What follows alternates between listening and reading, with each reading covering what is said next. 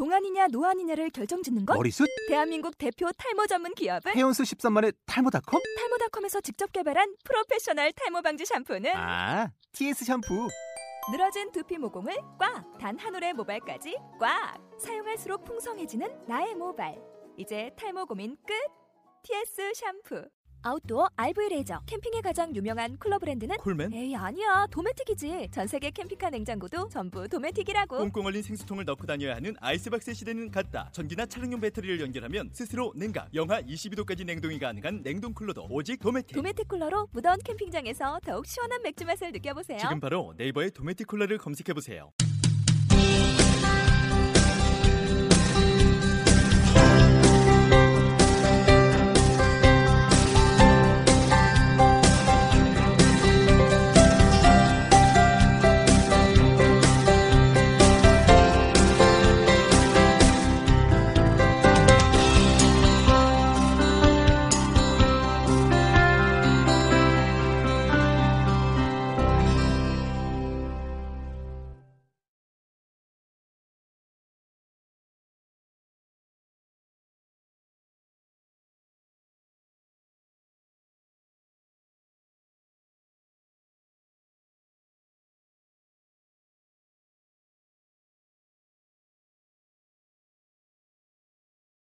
저는 제주도에서 어, 교회 생활을 1년 하고 서울 올라와서 지금 서대문에 있는 교회에 있는 전도사입니다. 한상훈이라고 합니다. 반갑습니다.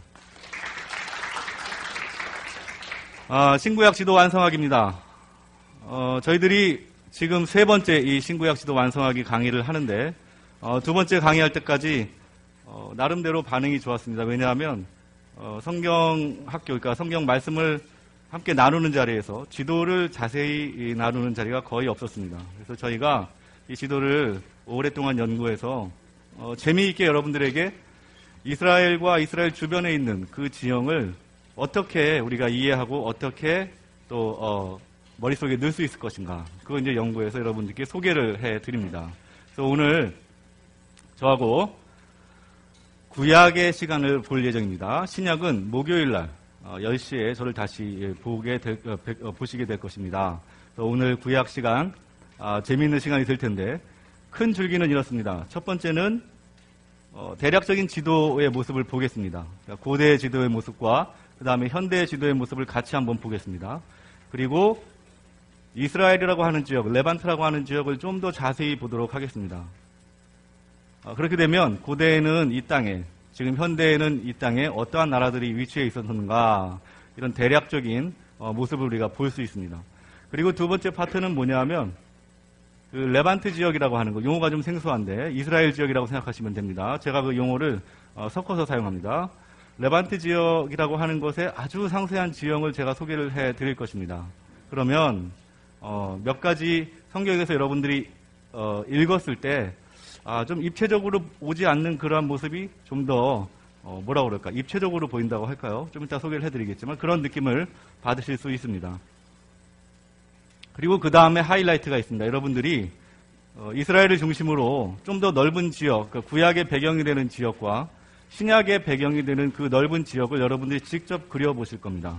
그것은 어, 여러 가지 키워드가 있는데 여러분들 연상, 연상법을 이용해서 어, 뭐 지중해는 무엇이고 뭐 나일강은 무엇이고 이런 그 큰 지도를 여러분들께서 직접 A4 용지에 써가면서 어, 그려보실 겁니다. 그러면 쉽게 이해가 됩니다. 제가 이 지도 방식은 예전에 유진소 박사님이라는 분이 계셨고 그 유진소 박사님의 어, 후대의 문봉주 목사님이라고 계신데 그분께서 이 강의를 하셨습니다. 그래서 제가 그분께 직접 메일을 보내서 그분 지금 일본에 계시거든요. 아, 제가 선교를 지금 위에서 사용하려고 하는데 써도 되겠습니까? 그랬더니 써도 됩니다. 이렇게 말씀하셨습니다. 그런데 그대로 쓰지 않고 저희 나름대로 어, 키워드를 좀 바꾸고 방법론도 좀 바꿨습니다. 그래서 여러분들께서 그 지도 그리기를 완성하시면 이제 여러분 교회나 학교나 어, 떤 어, 가정에서 자녀들 가르칠 때도 가르치실 때도 한번 같이 그려보시고 같이 연구해 보십시오. 그럼 너무 좋습니다. 그러면 성경 말씀을 우리가 읽을 때, 아, 요 지형에서 요 일이 일어났구나. 라고 하는 그 보다 입체적인 그 감을 여러분들이 어, 받으실 수가 있습니다. 구약의 말씀을 어, 중요한 사건을 배경으로 몇 가지 지도를 제가 그려놨는데 한 아홉 가지 정도 됩니다. 근데 이것은 저희가 이 시간에 보지 못합니다. 어, 시, 간이 제약이 되어 있어서 다만 이 PPT는 여러분들 돌아가실 때 드리니까 댁에 가셔서 이걸 보시고요. 또 교회에서 어, 지도하실 때 사용하십시오. 제가 그 애니메이션을 넣어놔서 한 번씩 클릭하실 때마다 어, 떻게 이렇게 엘리아가 어디서 이렇게 움직이고 어떻게 또 올라가고 이런 그 모습들 다 돼 있거든요. 그래서 1번부터 9번까지 어, 이제 PPT 한번 살펴보시고 사용하시면 될 것 같습니다. 그리고 신약 지도인데 신약 지도는 오늘이 아니고 목요일 날 저를 다시 만나시게 될 겁니다. 신약 지도에서는 중요한 부분이 예수님 생애와 사도 바울이겠죠. 그죠? 어, 성경 말씀에서도 가장 큰 부분을 차지하는 부분인데 그 말씀을 중심으로 예수님께서 어떻게 이동하셨는가, 그리고 어떤 도시를 거쳐가셨는가, 또 어떤 지형을 어떻게 움직이셨는가, 이렇게 한번 보도록 하겠습니다. 또 사도 바울님이 어떻게 또 사, 어, 선교 여정을 하셨는가, 어느 지형을 어떻게 지나가시고 이 지형은 어떻게 생겼고 뭐 이런 이야기들을 같이 나누도록 하겠습니다. 그리고 맨 마지막에 보너스였는데 이거는 시간이 허락이 되면 하겠습니다. 이제 저는 의식적으로 시간 없다는 말을 안 드리려고 합니다. 어, 여러분들께서 제가 혹시나 시간 없다는 말씀 드리면 지적해 주시기 바랍니다. 그래야 금방금방 넘어갈 수 있습니다. 네. 아주 즐겁게 한 시간 동안 저랑 같이 지도 여행을 하도록 하겠습니다. 자, 지도 확인 한번 해보겠습니다. 그 전에 우리가 왜 성경 지도를 연구해야, 어, 공부해야 되는가 한번 생각해 볼 필요가 있죠. 아, 두 가지로 볼 수 있습니다. 성경을 우리가 텍스트로 보기 때문에, 어, 저거죠. 영화로 보는 것하고 책을 읽는 것의 차이인데 우리가 영화로 성경의 모든 걸 다 볼 수가 없지 않습니까? 그럼 그 중간에 어떤 어, 뭔가 이렇게 좀 입체적으로 볼 수 있는 방법이 뭐가 있을까? 그 방법이 이제 지도를 보게 되면 조금 더 낫지 않을까라고 생각을 합니다. 예를 들어서 예수님께서 여리고로 내려가셨다. 뭐 선한 사마리아 아, 사람의 그 비유에서도 여리고로 내려가다가 어떤 사건이 생기죠. 내려갔다라고 하는 표현인데 우리가 시골 내려갑니다, 서울 올라갑니다 이런 표현하고는 조금 다릅니다. 왜냐하면 우리나라는 남북으로 이렇게 고저가 이렇게 높지 않습니다. 그죠? 오히려 동서가 이렇게 고저가 있지만 어, 우리 내려간다고 올라간다고 하는 표현은 어떻게 보면 도심지가 조금 더 중요한 곳이기 때문에 뭐 내려간다 올라간다 이런 개념인 것 같습니다. 어떤 관념적인 개념인데 실제로 예수님께서 여리고로 내려가셨다라고 하는 표현은 지형이 그렇게 되어 있습니다. 어, 지형이 내려가도록 되어 있습니다. 지도를 나중에 보시면서 또 말씀드리겠습니다. 위 베톨은 아래 베톨은 이렇게 얘기합니다. 상황심리, 하황심리 저번 주에 저번 차수에 어, 제가 어, 서울에 두 가지 같은 이름의 동네가 어디 있습니까? 여쭤봤더니 상황, 상황심리, 하황심리 이렇게 말씀하십니다. 상하니까 어디서, 어, 디를 기준으로 아래 위라는 이야기가 있겠죠. 그죠? 위 베톨은 아래 베톨은 지도를 보았을 때 오른편, 왼편에 위치해 있습니다. 좀 이따 지도를 보시겠습니다. 근데 오른편에 있는 걸 위라고 그러고 아, 왼편에 있는 걸 아래라고 합니다. 그왜 그러냐면 오른편에 있는 게 위에 있어서 그렇습니다. 어, 그래서 그렇고요.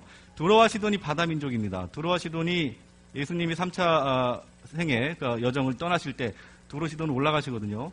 1, 2차 때 안 가시고 또 어, 준비하실 때도 안 가시는데 마지막 차수에 가십니다. 두로와 시돈이 왜 바다 민족이 되었는가? 그것은 두로와 시돈의 지형을 가만히 보면 이해가 됩니다.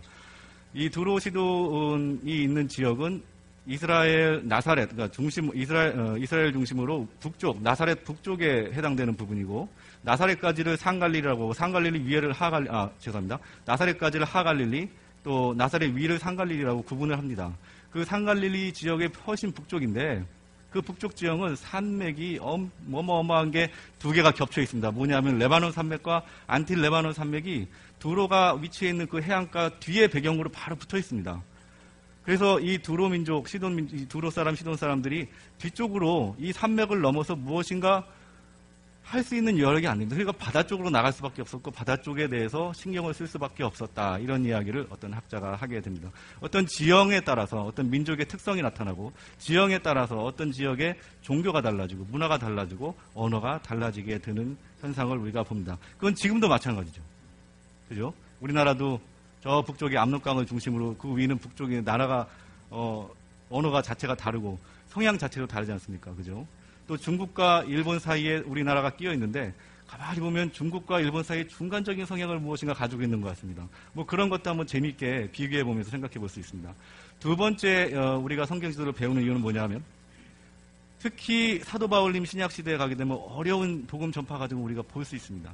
어, 고린도후서 11장 후반부에 보면은 그 사도 바울님의 유명한 이야기가 있지 않습니까? 강도의 위험과 도적의 위험과 동족의 위험과 하면서 그 모든 위험들 자기가 겪었던 모든 경험들을 쭉 나열합니다. 그런 와중에 산에 대한 이야기, 강에 대한 이야기, 뭐 뭐 산적에 대한 이야기 뭐 이런 얘기가 막 나옵니다. 그럼 그런 그런 지형들이 이 사도 바울에게 어떤 영향을 미쳤을까? 사도 바울 선생님한테 힘든 여정을 어, 안겨 주었겠죠. 그럼에도 불구하고 사도 바울님께서 20여 년 동안 계속 해서 쉬지 않고 선교 여행을 하셨다. 그걸 우리가 느껴볼 수 있습니다. 구약에서는 우리 아브라함 음, 우리 믿음의 조상을 볼 수 있습니다.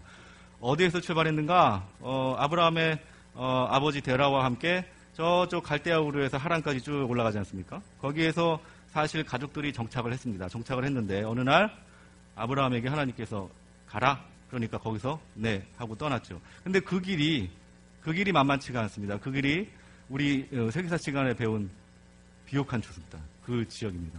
그러니까 유브라테스 강 그 밑에 남, 남단을 이렇게 쭉 따라 올라가서 좀 이따 제가 보여드리겠습니다.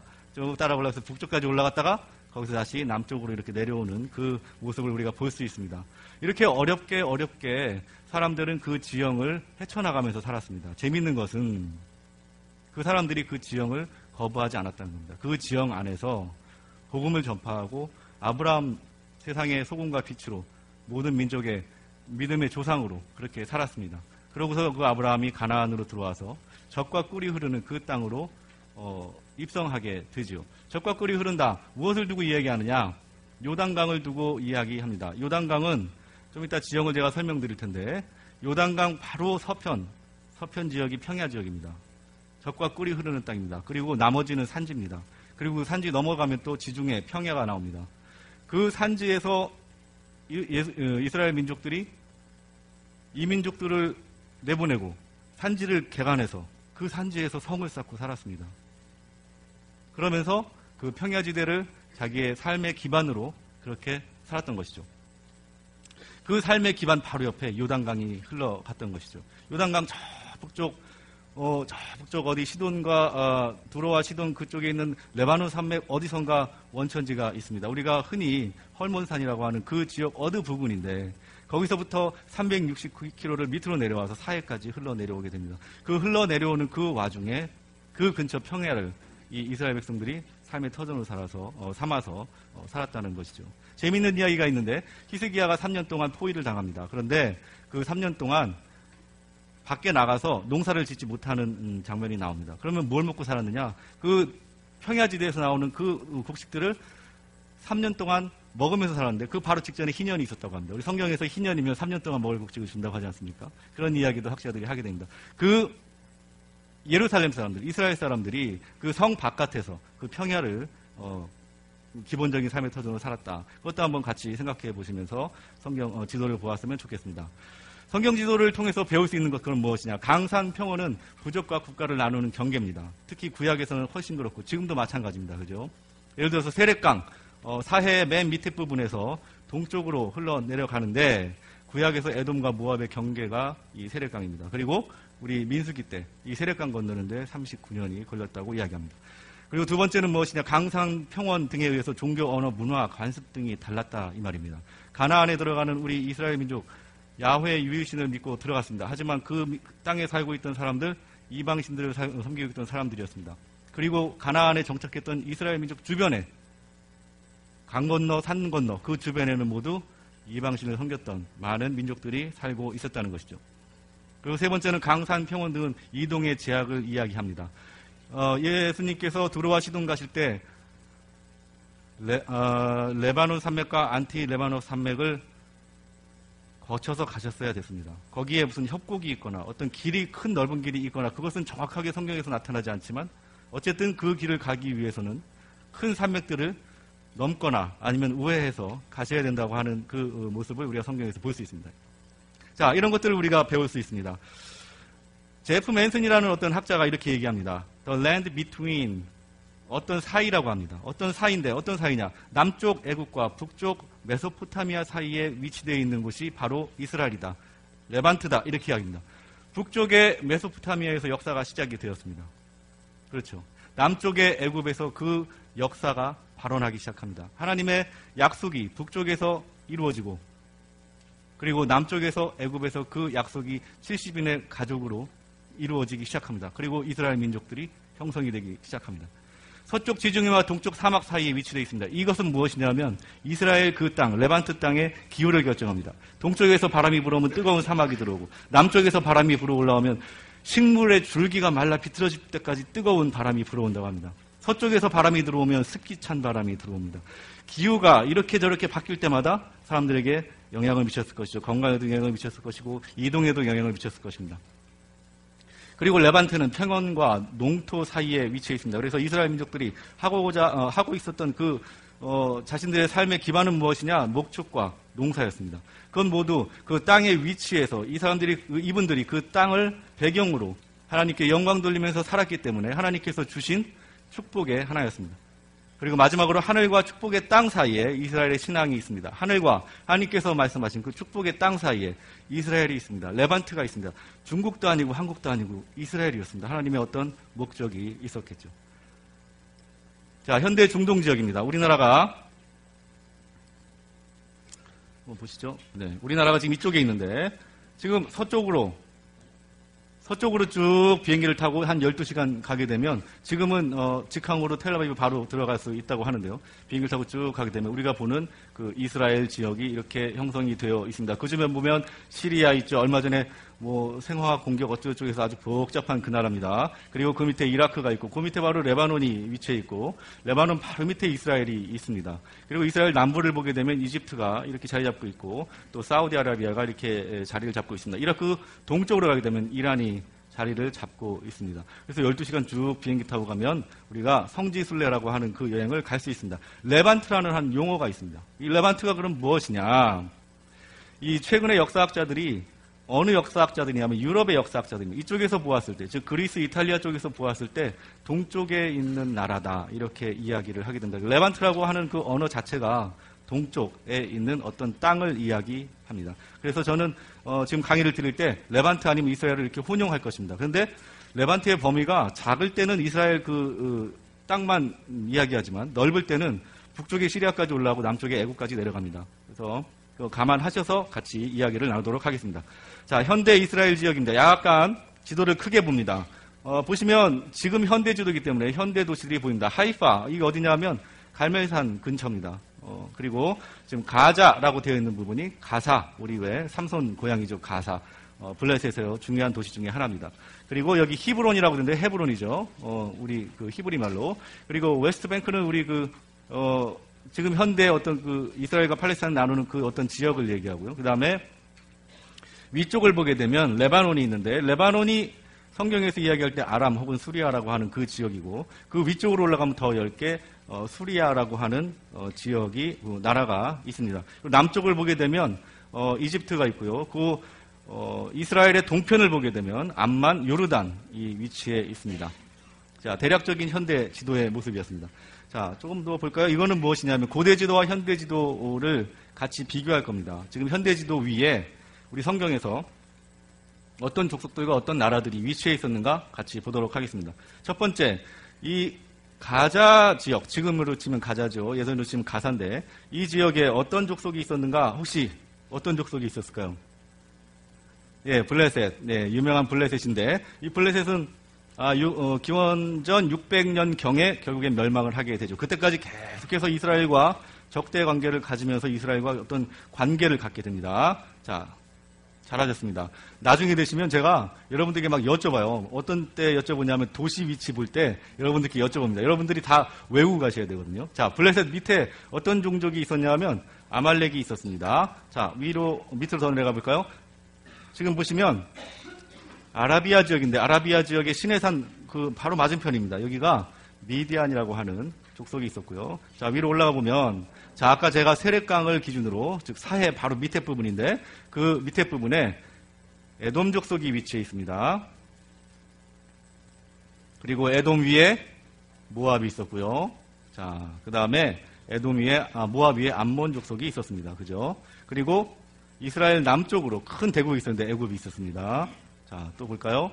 자, 이스라엘 위쪽 아람이 위치해 있고요. 그다음에 남쪽으로 아예 내려가면 아라비아가 있습니다. 자, 지형 지금 따라오고 계시죠? 그죠? 어, 그렇게 어렵지 않습니다. 자, 그 다음에 아람 위쪽으로 수리아, 지금으로 치면은 아까 레바논 위에 시리아라고 하는 그 지역입니다. 자, 메소포타미아입니다. 메소포타미아는 이름이 재밌습니다. 강, 두 강 사이라고 하는 그 뜻을 가지고 있습니다. 이 말 자체가 그렇습니다. 그래서 밑에가 유브라테스 강이고요. 아, 죄송합니다. 밑에가 유브라테스 강이고 위에가 티그리스 강입니다.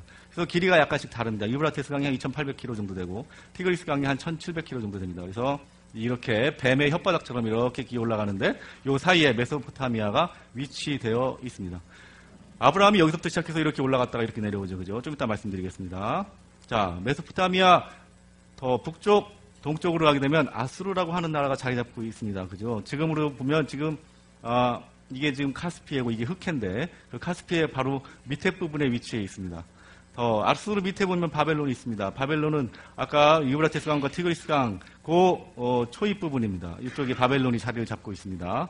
그리고 바벨론에서 더 동쪽으로 넘어가면 메데와 엘람이 있는데 메데와 엘람은 성경에서 잠깐 언급되고 이 나라가 합병이 돼서 바사라는 큰 나라로 어, 영향을 미치게 되죠. 그래서 이 이런 어떤 형성 그 성경 지도를 보았을 때 지금 우리 지도와 비교해 보면 아 이 지역에 이런 나라들이 위치해 있었구나 우리가 이해할 수 있습니다.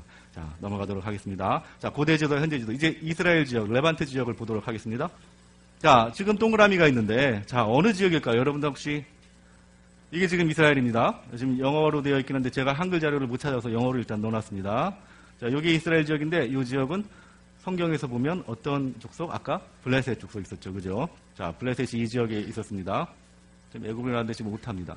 자, 블레셋 밑에 아말렉이라는 족속이 자리를 잡고 있었고요. 그 다음에 요 밑에 지금 여기 사해인데 사해 밑으로 세력강이 흐릅니다. 이렇게 요 밑에 에돔이 자리를 잡고 있습니다. 그리고 에돔 위로 가면 아까 모압이라는 족속이 있었고 모압 위로 가면 암몬이라는 족속이 있었습니다. 마찬가지로 이 암몬과 모압 사이에도 어, 강이 하나 있는데 야복강이 있습니다. 야복강 위에 또 아르묵강이라는 강이 또 있고 그 강들을 경계로 족속들이 조금씩 조금씩 어, 서로 다른 어, 특성을 가지고 위치해 있습니다. 자 따라오고 계시죠? 네. 어. 자 그리고 더 북쪽으로 올라가시면 아까 말씀드린 아람이 있습니다. 더 들어가 보겠습니다. 한번 보시죠. 자, 애굽이 남쪽에 위치해 있습니다. 그리고 지금 이쪽 아람이었죠. 자, 그 다음에 더 남쪽으로 내려가서 아라비아. 아까 미디안 보았고요. 저 훨씬 북쪽으로 가면 수리아, 지금의 시리아 지역입니다. 자, 다시 한번 보실까요? 자, 여기 어딥니까? 네, 메소포타미아. 여기서 위쪽 티그리스 강, 밑에 유브라테스 강입니다. 가끔 헷갈립니다. 밑에가 티그리스인가, 위에가 유브라테스 강인가? 헷갈립니다. 조심하시고, 밑에가 유브라테스입니다. 자, 메소포타미아 지역. 잘 보셨습니다. 자, 그 다음에, 여기는 그럼 어딜까요? 아까 잠깐 나왔었는데. 네, 엘람 메데, 바사 지역입니다. 그죠? 자, 메데. 밑에 그럼 아까 엘람이겠죠? 네. 그리고, 네, 잘 맞췄습니다. 아스루입니다. 아스루는 좀 크게 제가 그렸는데, 왜냐하면 나중에 이제 제국으로 큰 영향을 미치기 때문에 좀 강조했습니다. 여기는 어딜까요?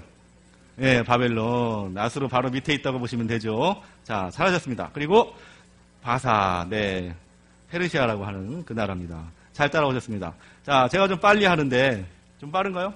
괜찮으시죠? 네. 바벨론이, 우리 성경에서 보면, 이제, 어, 바벨론과 또 어떤 나라가 나옵니까? 아수르가 나오고 그죠? 그 다음에 그리스가 나오고 로마가 나오면 구약이 끝나지 않습니까? 그 큰 제국을 어, 이야기해 드립니다. 바벨론이 동쪽에서 먼저 레반트 이스라엘 지역에 영향을 미칩니다. 그 전에 물론 아수르가 있었지만 아수르는 표현이 되지 않았습니다. 바벨론이 영향을 미치고 그 다음에 더 큰 세력이 동쪽에서 영향을 미치게 됩니다. 그러자 이제 서쪽에서 내려옵니다. 서쪽에서 알렉산더라고 하는 유명한 왕이 내려오죠. 착한 왕인지 나쁜 왕인지 모르겠습니다. 어쨌든 알렉산더 사후에 로마가 이제 이 지역을 관할을 하게 됩니다. 어떤 지역이냐면 여기서부터 여기까지 다 관할하게 되죠. 거의 이 아프리카의 끝부분까지 다 관할을 하게 됩니다. 이 넓은 지역을 결국 로마가 장악하면서 신약 시대 우리 예수님을 볼 수가 있게 됩니다. 자, 레반트 주변입니다. 더 자세히 보겠습니다. 지형, 강과 산맥과 고원과 광야입니다. 여기서 제가 이제 그 여러 가지 강들과 산맥을 말씀드릴 때 좀 세부적인 정보를 드릴 겁니다. 뭐 몇 킬로니, 뭐 어디에 위치되어 있는 이런 얘기를 드릴 테니까 말씀이 약, 제가 어, 속도가 좀 약간 빨라도 잘 따라오실 것 같습니다. 지금까지 지금 서론 부분 잘 따라오셨으니까 별 문제 없습니다.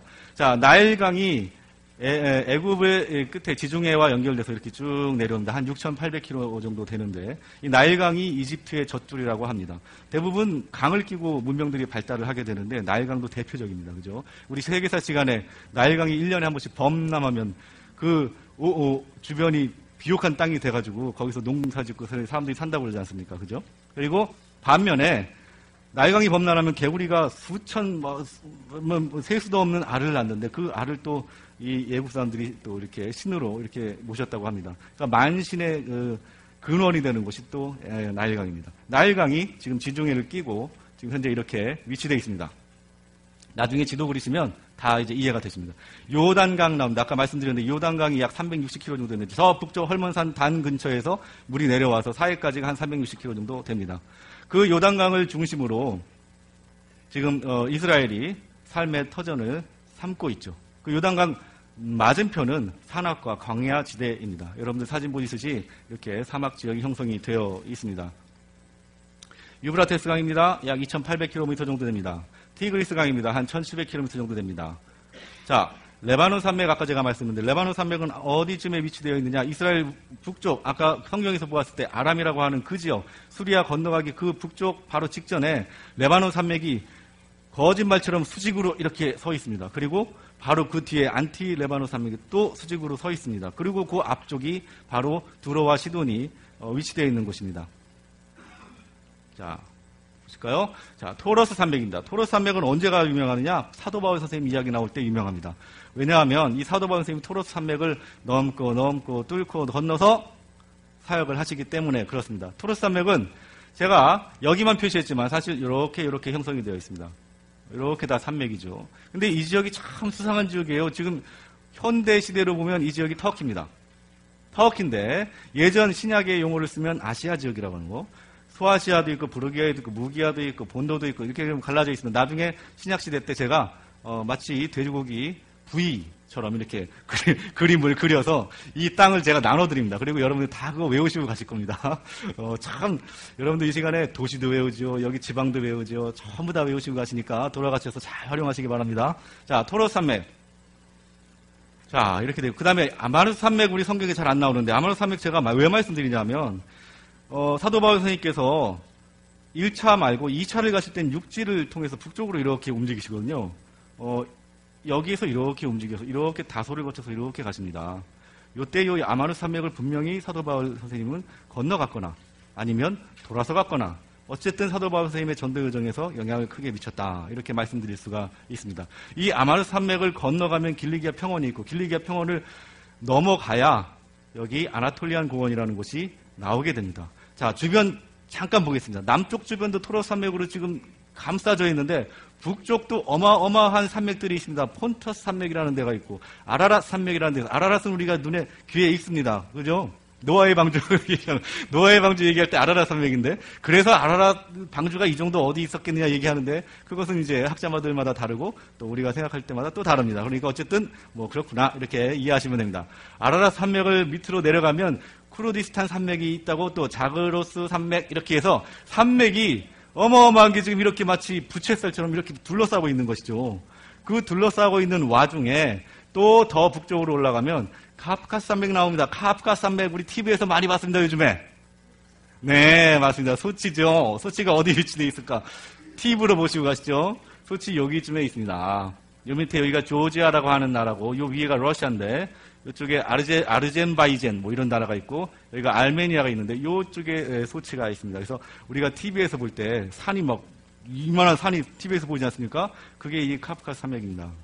근데 이러한 산맥이 토로스 산맥과 유사하다는 것이 아 저기 아니, 토로스 산맥과 사도 바울 선생님께서 그 산맥을 앞에 두고 내가 저 산맥을 넘어야 되는데 복음 들고 가야 되는데 그랬다는 것이죠. 그래서 강의 위험과 산의 위험과 도적의 위험, 도적이 있었겠죠. 산맥에 그 가난한 시대에 누구 모르는 사람 지나가면은 털어 먹어야 되지 않겠습니까?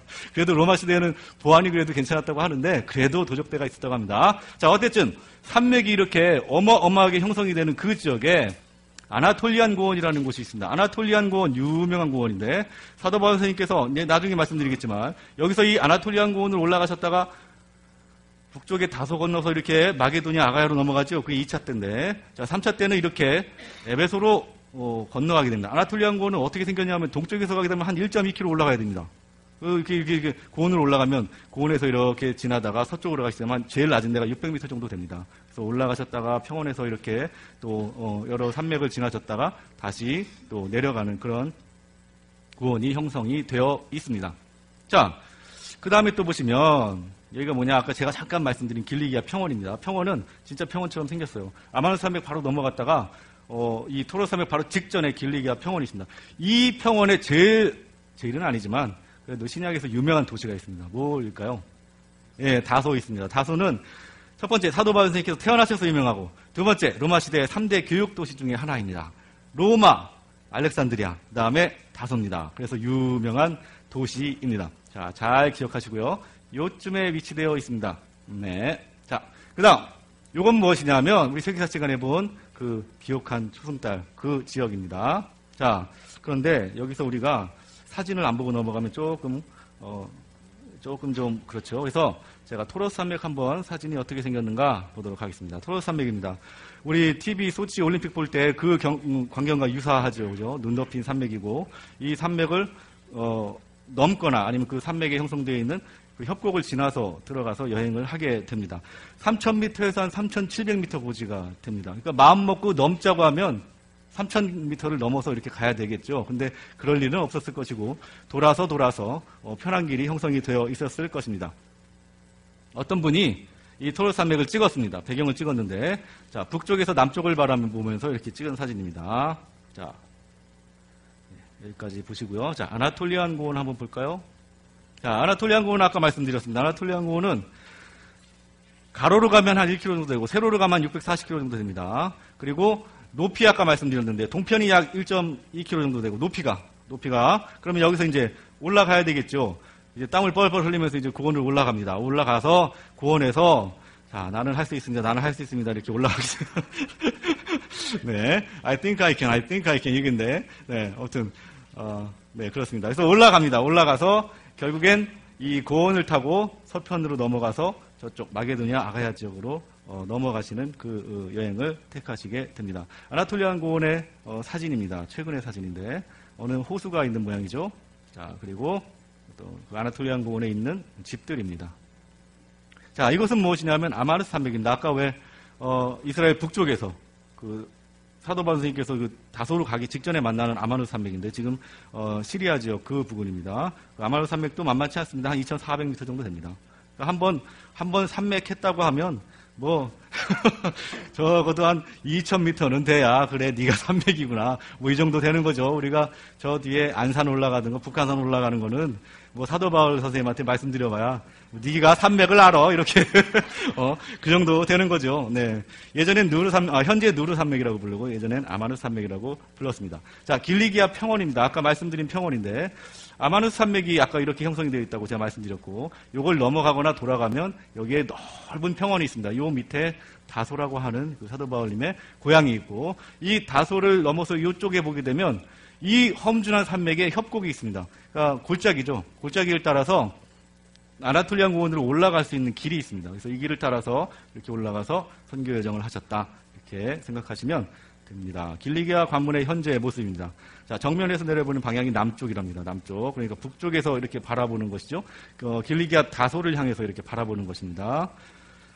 자, 좌우편에 있는 게 토러스 산맥입니다. 자, 또 다른 사진이죠. 아까 봤죠? 네. 이렇게 넘어가도록 하겠습니다. 자, 레반트 북부 터키 지역 다시 한번 보겠습니다.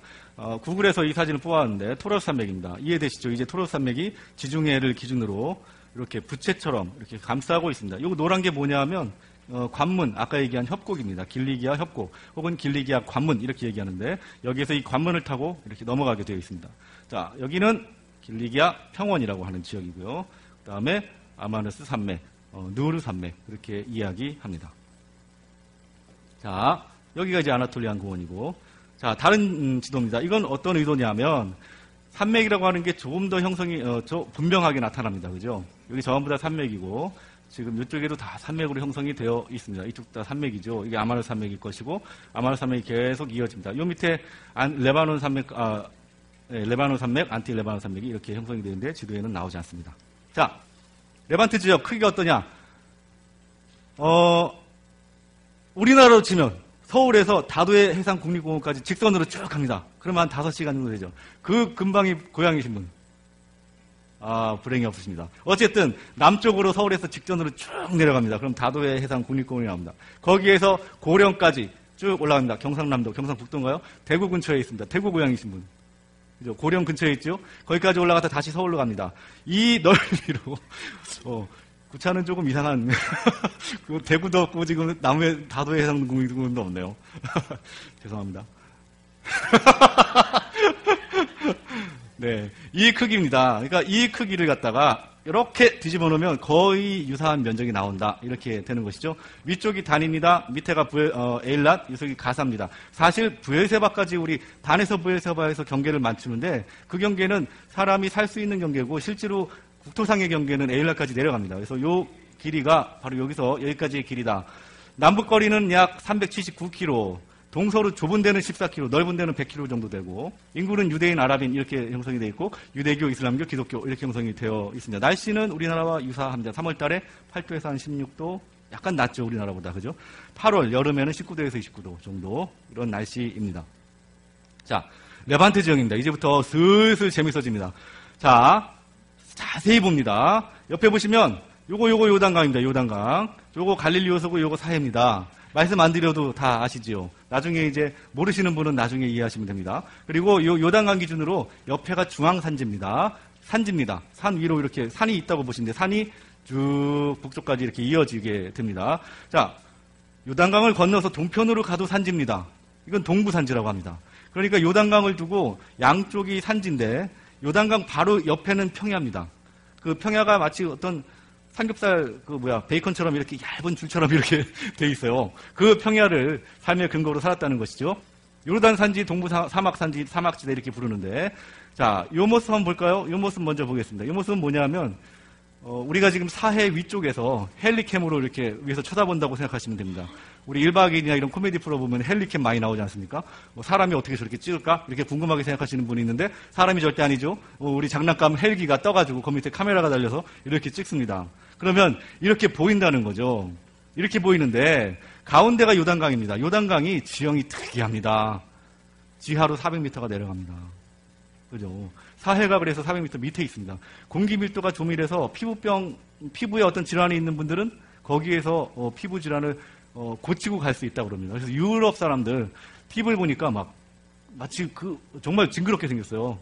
그거 가지고 여기 가서 수영하고 며칠씩 몇 주씩 거기서 머물면서 치료하고 간다고 합니다. 성경에서 유명한 나만 장군이 있었죠. 요단 강물 가서 일곱 번 씻으세요. 그랬더니 내가 미쳤냐 우리가 우리나라에도 그 깨끗한 강인데 내가 미쳤다고 요단 강 가서 씻냐 이러다가 씻어가지고 나왔지 않습니까? 그 요단강 줄기가 바로 이곳에 있는데 바로 지금 사람들이 피부병 치료하러 가는 것과 유사한 그런 환경이 아니었을까 이렇게 생각을 하게 되죠. 그죠? 네. 이렇게 형성이 되어 있고 여기에서 800m로 올라가면 여기가 예루살렘인데 높낮이가 이거는 지상의 800m고 밑에 400m를 더 내려가니까 사실 사해에서 예루살렘 가려면 1.2km를 올라가야 되는 1.2km를 높이가 엄청나죠. 그 중간에 여리고가 있습니다. 그 중간에 여리고가 있으니까 예루살렘 입장에서는 어떻게 내려가야죠. 여리고 입장에서 어떻게 올라가야죠. 그런 이야기가 되는데 예수님께서 1, 2차, 1차 아, 내려오실 때, 그 생애, 그러니까, 어, 사역을 준비하실 때, 그 다음에 첫 번째 내려오실 때, 요 밑으로, 밑으로 이렇게, 어, 요단강 건너서, 밑으로 해서 요단강 건너서 여리고로 이렇게 올라오시죠. 그 모습을 신약 때 보도록 하겠습니다. 이렇게 지형이 마치 이렇게 양쪽에서 우그러 놓은 것처럼 밑에는 내려가고 양쪽은 좀 불룩하고 이렇게 형성이 되어 있습니다. 왼쪽으로 가면, 즉, 서편으로 가면 평야가 있고 그 다음에 여기가 지중해가 되겠죠, 그죠? 그리고 이쪽으로 넘어가면 중앙산지, 아, 동부산지 넘어서 사막지대가 이어지게 됩니다. 광야지대죠. 위에 보시죠. 위에는 뭐냐면 요거를 요거를 이해 잘 하셔야 됩니다. 여기서 여기서 이제 공간 감각이 나오게 되는데 우리 중고등학교 때 IQ 재면 공간 감각 꼭 나옵니다. 그래서 IQ 나 잘 보세요. 요거를 그대로 이렇게 90도 돌립니다. 90도 딱 돌려서 제가 공간 감각이 별로 안 좋아요. 그게 아니고 여기서 바로 보시면 됩니다. 이렇게 자 이쪽에서 즉 동부산지 끝에서 이쪽으로 정면을 바라본다 이렇게 생각하시면 됩니다. 그러면 오른편이 오른편이 단이 되겠고 왼편 왼편이 예루살렘 쪽이 보이게 될 것입니다. 그죠? 우리가 이쪽에 있다고 보게, 상상하게 되면 여기서 이쪽을 바라보게 됩니다. 그러면 높낮이가 어떻게 형성이 되느냐 이거죠. 높낮이가 갈수록 올라갑니다. 어, 이쪽 예루살렘이 한 818m 산지인데 여기서 지금 이렇게 올라가는 형상이죠. 이렇게 올라갈 때 사마리아에서 약간 내려갔다가 다시 사마리아에서 나사렛으로 갈 때 올라가는 형상입니다. 그래서 어떻게 우리는 보냐면 이 나사렛이 있는 이 부분까지를 이 부분까지를 하갈릴리 이렇게 얘기합니다. 즉 나사렛까지 하솔에서 나사렛까지 하갈릴리 하솔에서 단까지 올라가는 이 부분을 상갈릴리 이렇게 얘기합니다. 상갈릴리에서 밑으로 내려오게 되죠. 이 얘기는 뭐냐면 올라갈수록 지세가 험하다는 거죠. 평원 지역이 아니라는 것입니다. 어, 이걸 한번 머릿속에 넣어 두시고 예수님께서 이렇게 이렇게 어, 선교 여정을 가셨다 한번 생각을 해 보시면 좋을 것 같습니다. 여호수아 때 단까지 올라가서 그 가나안 민족들 다 쳐부습니다. 단까지 올라가려면 어, 얼마나 힘든 여정을 갔겠습니까? 산지를 막 타고 올라가서 싸웠어야 되니까 네, 그런 것도 한번 생각을 해볼 필요가 있습니다. 여기서 답을 사는 변화산의 다른 이름입니다. 나사렛에서 약 9km 정도 남동쪽에 위치되어 있는데 해발 한 580m 정도 되고 사마리아는 예루살렘의 정중앙에 있습니다. 좀 이따 지도 그릴 때 여러분들 확인하실 수 있습니다. 예루살렘은 한 818m 고지에 있습니다. 그리고 성으로 둘러싸여 있고 네, 자, 레반트 지역 자세히 보겠습니다. 아까 말씀드린 그대로입니다. 밑에 400m에서 어, 예루살렘 올라가려면 1.2km 올라가야 된다. 그 얘기하는 겁니다. 그죠? 상상이 되시죠? 여기서 막 지쳐가지고 여름에 못 올라갑니다. 시내산 가신 분들 낮에는 절대 못 올라가죠. 그죠? I think I can은 어디서 나오냐면 미국 동화에서 나옵니다. 미국 동화에서 어, 기차가 이렇게 올라가는데 나 도와줄 사람 없나 그러면서 기차 구하러 올라가다가 하는 얘기가 I think I can 그겁니다. 그래서 막 힘들 때 나를 도와줄 사람 우리에겐 누가 있느냐 하나님밖에 없다 예수님밖에 없다 이렇게 얘기하는 것이죠. 그래서 올라가야 됩니다. 남쪽에서 예루살렘으로 어, 사해에서 예루살렘 갈 때는 올라가야 되죠. 해발 마이너스 400에서 해발 플러스 800으로 올라가야 됩니다. 자 그리고 여리고에서 예루살렘 갈 때도 만만치가 않죠. 여리고에서 예루살렘 갈 때도 1km 정도를 등산을 해야 되는 상황입니다. 자, 지영, 이제 머릿속에 들어오십니까? 네. 자, 이제 여러분들 지도를 그리겠습니다. 여러분들 너무 조용하셔서 이제 지도를 재밌게 한번 그려보도록 하겠습니다. 자, 교재에 빈 페이지가 있나 한번 살펴보시죠. 맨 뒤에 있나요? 아, 맨 앞에 있나요? 네, 뭐, 맨 뒤에 표지에도 괜찮고, 어, 뭐, A4 용지 있으신 분도 괜찮습니다. A4 용지 있으신 분도 한번 빈 종이를 꺼내서 한번 그려보겠습니다. 그리시는데 기준선 필요합니다.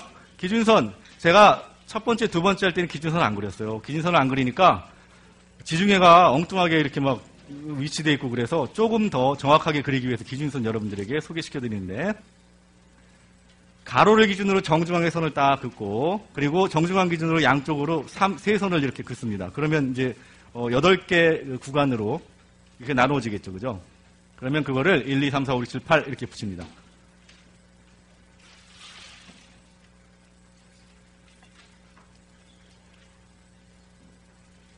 제가 구약 때는 별로 안 유머러스한데요. 신약 때 가면 유머러스해집니다.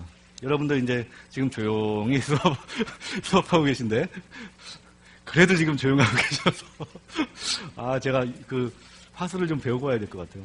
여러분들 재밌게 해드려야 되는데, 날도 더운데.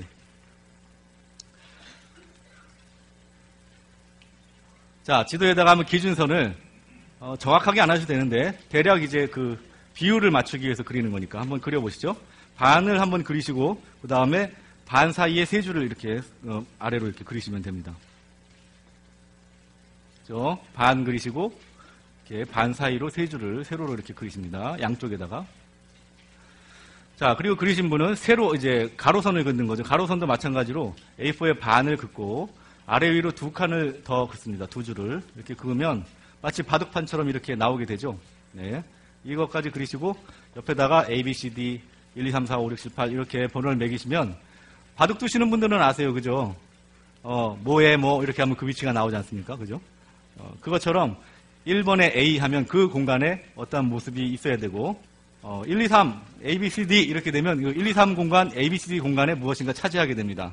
네, 그걸 지금 그려보려고 하니까 어, 준비를 한번 해보시길 바랍니다.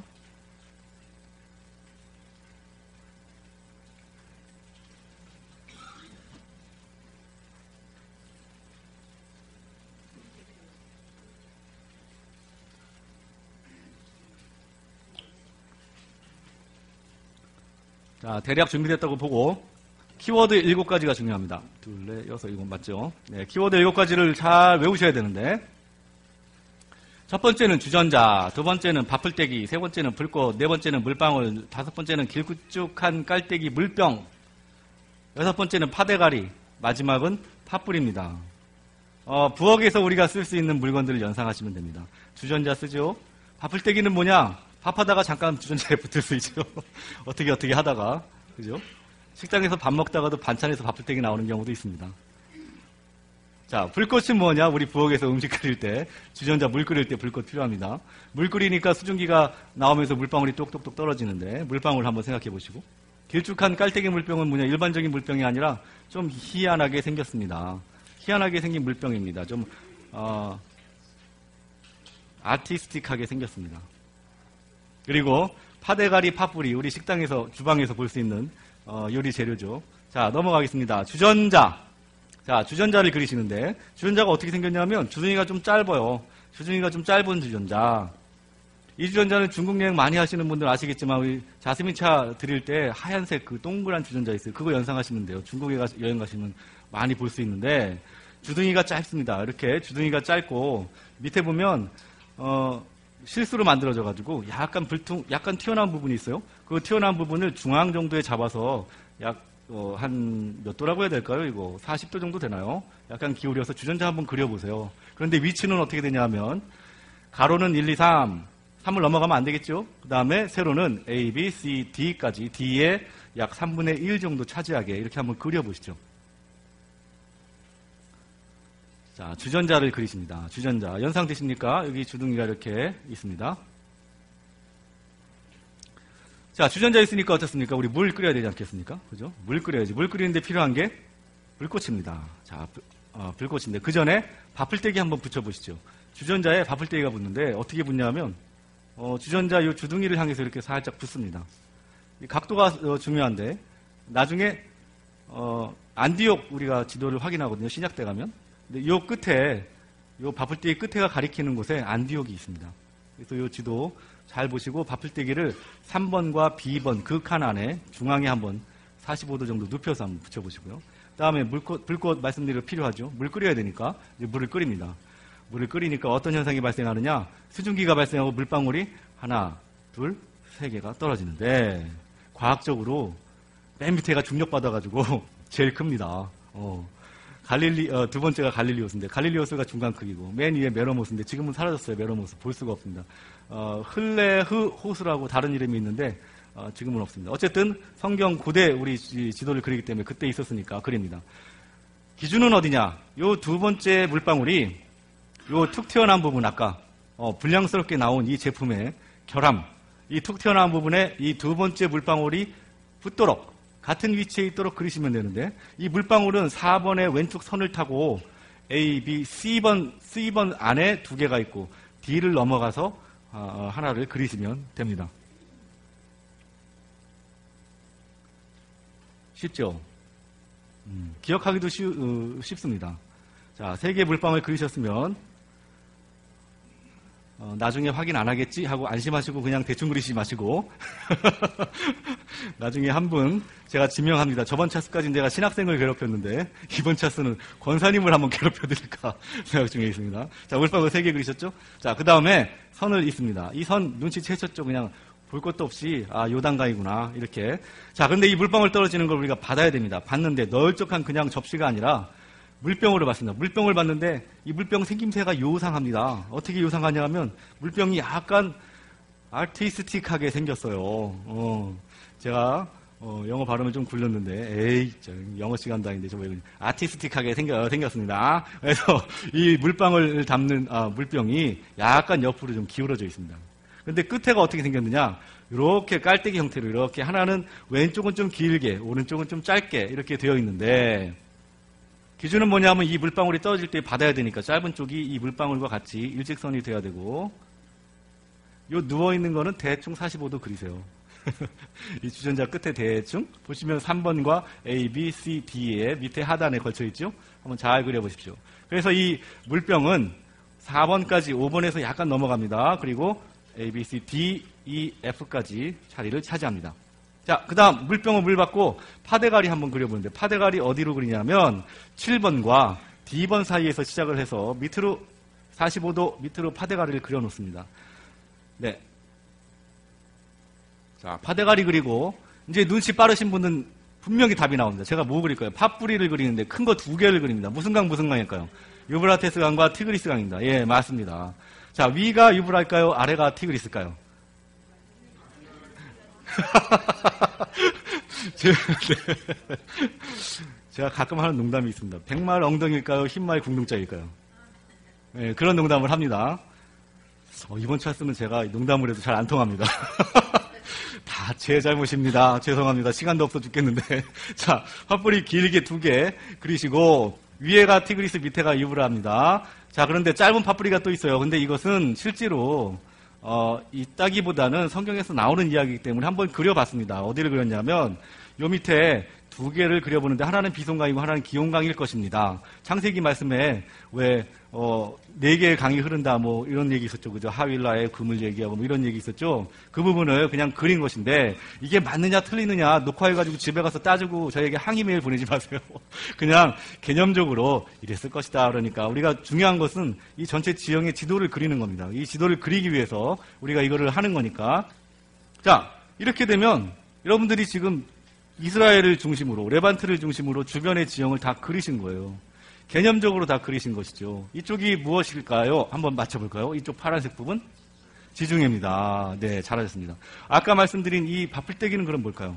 이거는 말씀 안 드렸지만 구브로 섬입니다. 이 구브로 섬이 가리키는 요 끝에가 안디옥이 요 위치되어 있습니다. 안디옥에 있는 자리가 지금으로 치면 시리아 지역입니다. 수리아 지역. 자, 그 다음에 요, 요 불꽃은 그럼 뭘 형상할까요? 아까 6,800km 나일강을 얘기해요. 그럼 이쪽이 애굽이 될 것이고, 그죠? 그럼 요것은 길쭉한 깔때기 물병은 또 무엇일까요?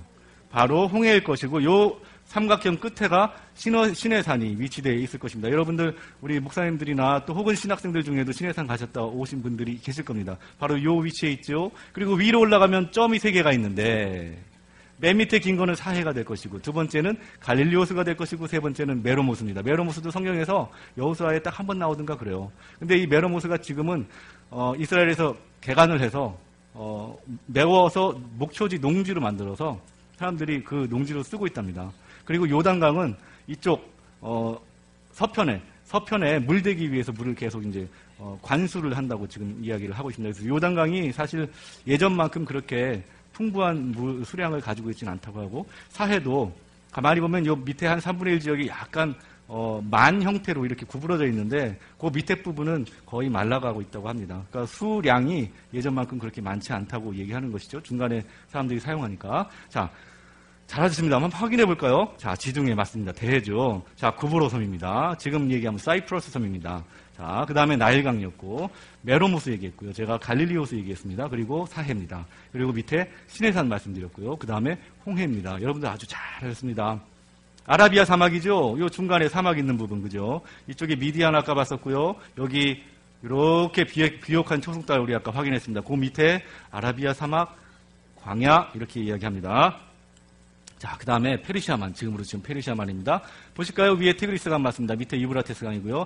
비송강이 왼쪽, 오른쪽이 기온강인데 정확한 거는 아닙니다. 추측입니다. 에덴 동산이 어디에 있었을까? 메소포타미아 지역에 있지 않았을까라고 학자들은 이야기하는데 메소포타미아 지역은 아브라함이 시작을 했던 그 곳이죠. 에덴 동산이 이곳에 있을 것이다. 아브라함이 시작될 것이다. 네. 한번 생각해 보시죠. 자, 도시 이제 외우셔야 됩니다. 지금 제가 가지고 있는 시간이 약 30분입니다. 여러분 30분 동안 대략 3, 40개의 도시가 여러분들 눈앞에 펼쳐집니다. 마치 바둑 두시는 분들은 바둑 두시는 분들은 바둑 두시다가 복귀하시는 기분을 드실 것이고 우리 권사님들은 레이저로 점, 점 빼시다가 거울 보시고 아 점이 이렇게 많았나? 그 점 연상하실 수 있으실 것이고 그랬을 것입니다. 복잡하게 그 점들이 위치해 있는데 결국엔 무엇이냐면 규칙이 있습니다.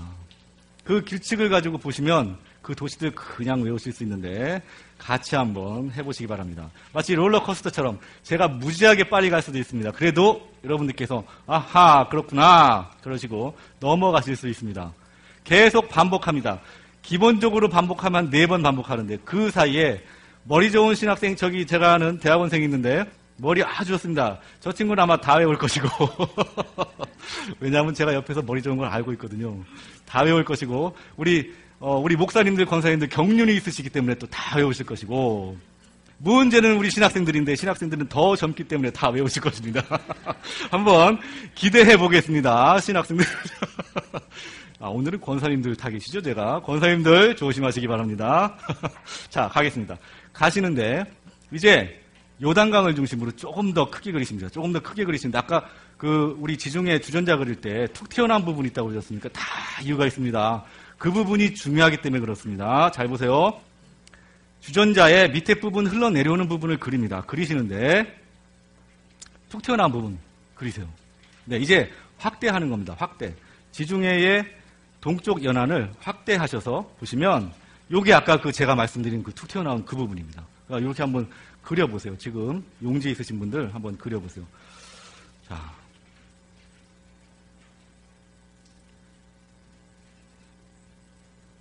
자, 그 다음에 뭘 그리시냐면, 아까 왜 물방울 우리 그리지 않습니까? 세 개. 그 중에 중간에 있는 물방울, 그걸 기준으로 그리는데, 요툭 튀어나온 부분 옆에 이렇게 평행하게 제가 아까 그리라고 그러셨습니까? 맞습니다. 그리세요. 그리시는데, 이 크기가 궁금하다. 그냥 여러분들 새끼 손톱 요 크기 정도로 그리십니다. 옆에 공간 얼마나 떨어집니까? 그냥 여러분들 두 개의 손가락 딱 재고 옆에 띄워놓으시면 됩니다. 세 개 띄워놓으셔도 상관없습니다. 네. 그렇게 해서 옆에다가 손톱 크기, 새끼 손가락 손톱 크기로 약간 좀 크게 그리셔도 되고요. 그리십니다. 그리고 이 크기를 네 개를 내려갑니다. 자, 하나, 둘, 셋, 넷. 지도에 따라서 이게 하나 더 내려가는 경우도 있습니다. 다섯 개 내려가는 경우도 있는데 네 개를 내려가서 두 개 크기로 그리십니다. 두 개 크기, 두 배 크기로 그리십니다. 그러면 새끼손가락 두 개 이렇게 손톱 붙이시면 되죠. 자, 자, 그 다음에 맞죠? 두 개 크기. 자, 그 다음에 선을 긋습니다. 붙이고요. 그 다음에 두 번째, 첫 번째 그린 동그라미 작은 거 있죠? 요거 기준으로 위로 하나 더 그리십니다. 하나 크기로 올라가십니다. 하나 크기로. 자, 하나 크기 올라가서 이 메로무스인데 이 메로무스는 얼마나 크기냐? 그냥 요 두 번째 크기의 한 3분의 1 정도 자그맣게 그리세요. 어차피 지금 없어진 호수고, 뭐, 예전에 우리가 그냥 여호수아 때 볼 수 있는 도시, 어, 호수고, 음, 작은 호수기 때문에, 어, 크기는 그렇게 연연하지 마시고, 개념적으로 우리가 보는 거니까. 또 다시, 요 크기만큼 하나 북쪽으로 올라가서, 그 다음에 선을 긋습니다. 자, 여기까지 선 긋죠? 그 다음에 Y자로 벌리십니다. 자, Y자로 양옆으로 이렇게 벌리십니다. 이렇게 되면, 우리가 지금 뭘 그렸냐 하면, 요단강 지류를 저쪽 위쪽에서부터 밑에까지 사이까지 쭉 그린 겁니다. 그리고 아까 우리가 지도 그린 큰 그림에서 좀 더 자세히 들여다보는 그림입니다. 어떤 걸 기준으로 레반트를 중심으로 이렇게 봅니다. 이해되시죠? 자, 그 다음에 어디가 뭐냐 이거 지금 헷갈리지 않습니까? 자, 맨 밑에 보시면 이쪽이 부분이 아까 말씀드린 지중해 바다입니다. 그죠? 어, 이해되시죠? 지중해 바다입니다. 그리고 옆으로 오면 평원지대가 있습니다. 자, 아까 어, 지형 말씀드릴 때 바다 바로 옆에는 초록색으로 표현되어 있는데 그게 평원입니다. 자 그리고 평원을 넘어서 동쪽으로 이렇게 더 오면 산지가 있었는데 이거 아까 중앙산지라고 그랬습니다. 중앙산지 그죠? 이 중앙산지를 밑으로 쭉 내려가면 바로 사해가 있는데 요르단강, 요단강, 요단강 골짜기 이렇게 얘기하는 그 곳이 나오게 됩니다. 자 그리고 또다시 동쪽으로 가게 되면 요단강을 넘어가게 되면 산지가 나오는데 동부산지 아까 봤죠. 그죠? 요르단, 지금의 요르단 지역 동부산지입니다. 그리고 그 동부산지를 넘어가면 이제 광야가 펼쳐지게 되고 이해되시죠? 네. 여기까지 진행이 됩니다. 이제 우리가 뭘 할 거냐면 자, 건, 건축물 지을 때 잘 생각해 보세요. 건축물 지을 때 옆에 지지대를 댑니다. 지지대를 대고 건축하기에 편하게 만들어 주는데 우리가 지금 뭐 할 거냐 하면 지도 그리기, 도시들 위치 확인하기 편하게 기준선을 그릴 거인데 기준선 그리는 기준도 상당히 명확합니다. 갈릴리오 이 두 번째, 아이고 죄송합니다. 이 두 번째 손톱 크기 밑에서 자릅니다. 잘라서 서쪽, 서쪽으로 사정없이 일직선으로 그냥 긋습니다. 자 밑에 사해 위에서 서쪽으로 사정없이 긋습니다. 동쪽으로 한 조금만 더 그어주세요. 좀 이따가 어떤 중요한 지역이 나오는데 그거 설명해 드리려고 합니다. 자 동쪽으로 조금 더 그어주시고 쉽죠? 그 다음에 사해를 반으로 뚝 자릅니다. 사회 반으로 뚝 잘라서 그냥 옆으로 쭉 그리시면 됩니다. 너무나 쉽죠. 그 다음에 요 두 번째 밑에서 그은 요 선 중앙에서 바로 그냥 선을 90도로 내려서 그렇습니다. 그러면 교차점들이 생기는데 이 교차점들이 여러분들이 알아야 할 도시들이 위치해 있습니다. 기가 막히게 이 위치에 나열되어 있습니다. 자, 그 다음에 위로 올라가서 이 두, 어, 첫 번째 그린 이 새끼 손톱 중앙에서 또 지중해 쪽으로 선을 쭉 긋습니다. 그리고 하나 더 글까요? 메로모스에서 가운데에서 또 지중해 쪽으로 선을 쭉 긋습니다. 또 어디서 긋냐? Y자로 벌어진 그 만나는 지점에서 또 지중해로 선을 긋습니다. 그럼 왜 선을 긋느냐? 선 긋는 곳에 도시들이 있습니다. 선 긋는 곳에 도시들이 있습니다. 옆에 보시면 2분의 1, 3분의 1, 9분의 1이 있는데 이건 뭐냐면 도시들을 연구해 보니까 이 도시들이 2분의 1 지점, 3분의 1 지점, 9분의 1 지점에 있더라. 물론 다 맞아떨어지진 않죠. 어떤 거는 여러분들이 대충 잡아야 되는 것도 있습니다. 그래서 제가 이 지도, 도시 말씀드릴 때 지도 위치가 정확하게 안 나오면 제가 이런 말씀드립니다. 대충 잡으세요. 어, 이렇게 말씀드립니다. 그거는 어떻게 규칙을 잡을 수 없어서 제가 그렇게 말씀드리는 거니까 양해를 바라는데 대부분 어느 선의 2분의 1, 어느 지역의 2분의 1, 어느 지역의 3분의 1, 이 지역이 있습니다. 설명 잘 들어보시면 아하 그렇구나 이해가 되십니다. 잘 보세요. 이 기준선 갈릴리 이, 이, 이 선, 요 선에서 요 선까지의 정중앙 2분의 1 지점에 어떤 산이 있습니다. 삼각형은 산인데 이 땅은 제가 지금까지 말씀드린 레반트, 이스라엘이라고 하는 지역입니다. 이스라엘의 정중앙에 산이 있습니다. 어떤 산이 있을까요? 네, 그리심산과 에발산이 있습니다. 우리 어, 여호수아가 전쟁을 모두 다 어, 끝내고 나서 여기에서 모여서 니네 어, 여호와 믿을래 안 믿을래 그렇게 얘기했던 것이죠. 축복을 받을래 저주를 받을래 그랬던 산입니다. 자 정중앙에 있습니다. 어디부터 어디쯤냐? 요 선의 정중앙에 위치해 있습니다. 이스라엘의 정중앙에 위치되어 있습니다. 자, 그 산 바로 옆 정중앙에 또 도시 하나가 있는데 유명한 도시입니다. 이스라엘의 정중앙 사마리아입니다. 자, 자 이렇게 이렇게 외워가면서 가십니다. 이스라엘의 정중앙 2분의 1 지점에 있습니다.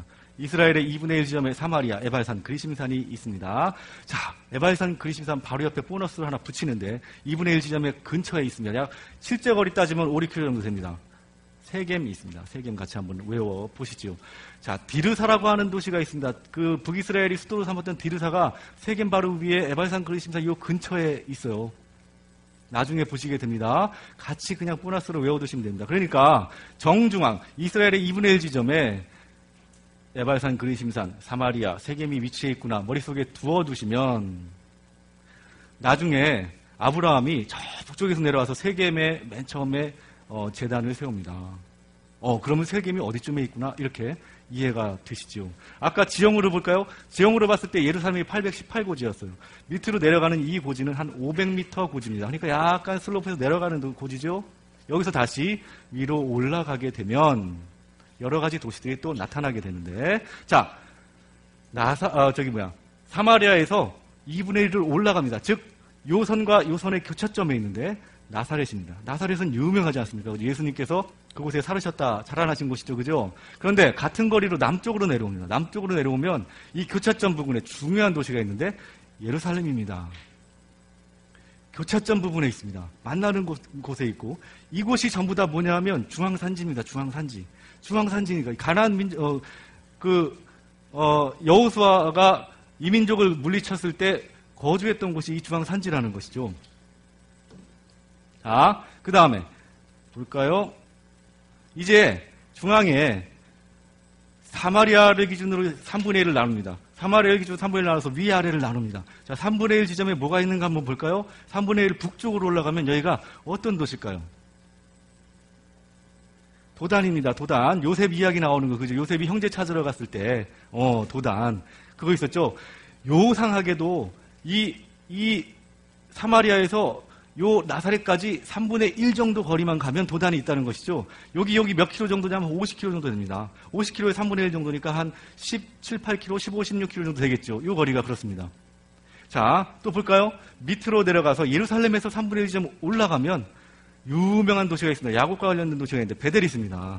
예전에 그 루스라고 했던데. 자, 3분의 1 지점에 있습니다. 자, 그 다음에 예루살렘에서 2분의 1 점 더 내려옵니다. 사해 2분의 1 점으로 가게 되면 교차점 부근에 유명한 남방 유대 지역에 유명한 도시가 있는데 이곳이 무엇이냐? 헤브론입니다. 헤브론. 자, 이렇게 이렇게 여러분들 일단 처음이니까 아, 여기구나, 여기구나, 여기구나 이해하시고 넘어가십시오.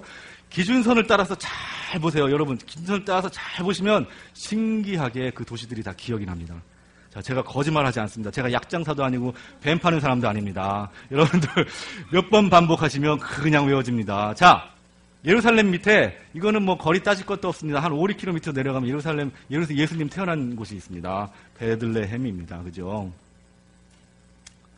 자, 이게 기본 도시입니다. 기본적으로 우리 산맥 따라서 한번 본 도시입니다.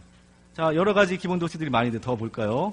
자, 이곳은 사실 기준 잡기가 쉽지가 않습니다. 기준 잡기 쉽지 않은데 잘 보세요.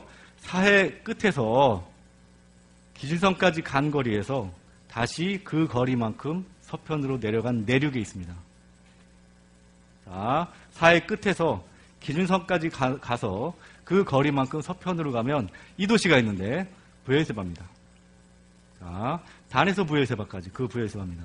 그러니까 결국 사해 남쪽까지 내륙 정도까지가 사람이 살 수 있는 곳이 아니었겠는가 이렇게 이야기를 하게 되죠. 자, 그 다음에 북으로도 올라갑니다. 나사렛에서 조금 더 올라가면 한 10km 정도 올라가면 되는데 갈릴리 호수에서 반 자른 이 도시의 정중앙에 위치해 있습니다. 2분의 1 지점이죠.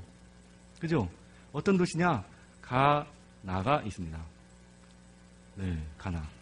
자, 지도 확인하고 갑니다. 이제 요단강을 9개로 자릅니다. 요단강 9개로 자르면 9분의 1 지점에 어떤 도시가 나타납니다. 요단강의 바로 서편에 근접해 있는 도시가 하나 나오는데 어떤 도시일까요? 혹시 길갈입니다.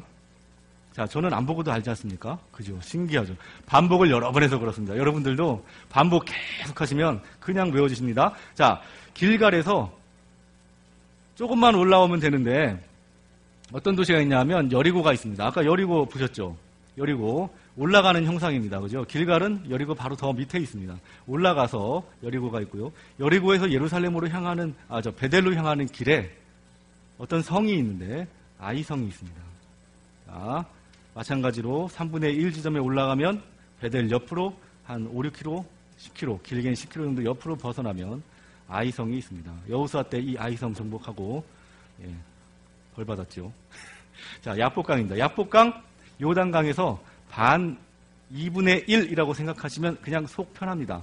그런데 더 정확하게 보면 2분의 1에서 3, 어, 9분의 1을 한 번 더 내려오면 야복강이 있습니다.